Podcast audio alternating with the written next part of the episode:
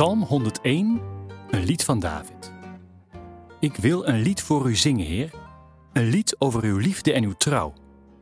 Ik wil leven zoals u dat wilt. Wilt u me daarbij helpen? Ik wil een goede koning zijn, ook in mijn eigen paleis. Slechte dingen laat ik niet gebeuren. Ik kan niet tegen onrecht. Ik haat het. Ik doe er niet aan mee. Oneerlijke mensen wil ik niet kennen. Slechte mensen verdraag ik niet. Iemand die kwaad spreekt over een ander, die laat ik voor altijd zwijgen. Iemand die zichzelf heel belangrijk vindt, die kan mijn vriend niet zijn. Ik zoek mensen die u trouw zijn, Heer. Zij mogen bij mij wonen. Iedereen die leeft zoals u het wilt, mag mijn dienaar zijn. Maar bedriegers komen mijn paleis niet in. Leugenaars wil ik niet zien. Elke dag straf ik slechte mensen, omdat ze kwaad doen in het land. Zij mogen niet leven in uw stad, Heer.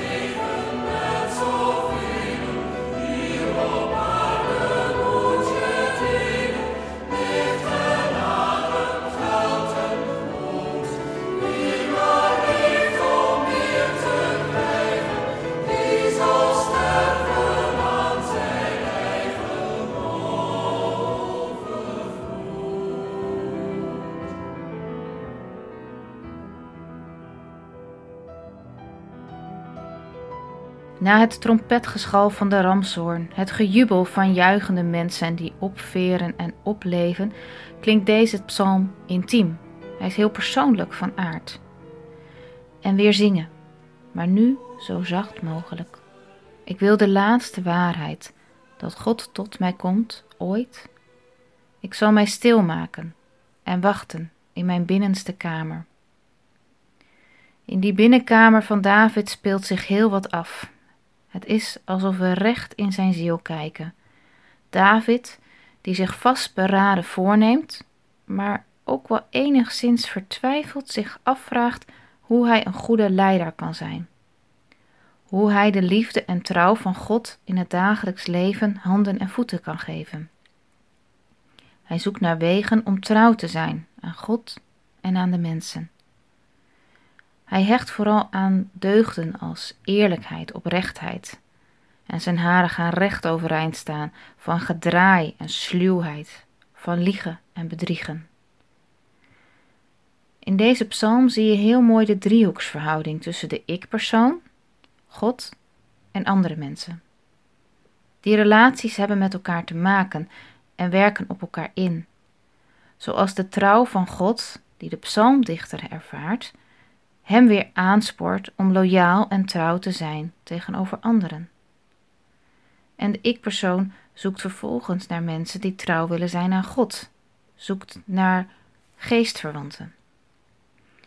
Zo wordt in de psalm voortdurend gezocht naar hoe het individu zich op een goede manier verhoudt tot God en tot andere mensen. Herken je dat? Hoe je je voortdurend afstemt op jezelf, op mensen om je heen, op God of op datgene wat uitgaat boven het gekrakeel en gedoe? Daar waar het uiteindelijk om gaat.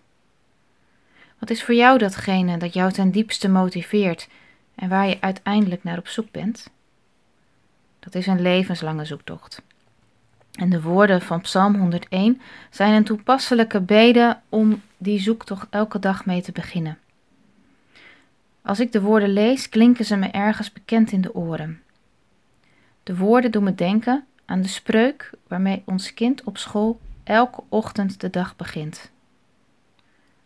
Het lieve licht van de zon verheldert mij de dag. De geestesmacht van de ziel geeft aan mijn handen kracht. In de lichtglans van de zon vereer ik diep, o God, de daadkracht van de mens, die gij vol goedheid in mijn ziel hebt geplant, zodat ik ijverig werken wil en leren kan. U bent de bron van licht en kracht. U stromen toe liefde en dank. Het is een heel mooi moment van afstemmen en je bewust worden van je lichaam en je geest. Je denken, voelen en doen. Neem jij de tijd voor dit soort momenten om stil te staan? Te voelen hoe je voeten stevig staan op de grond en de wind en de zon je gezicht strelen? Hoe je je wilt verhouden tot de mensen om je heen en waardoor je je laat leiden?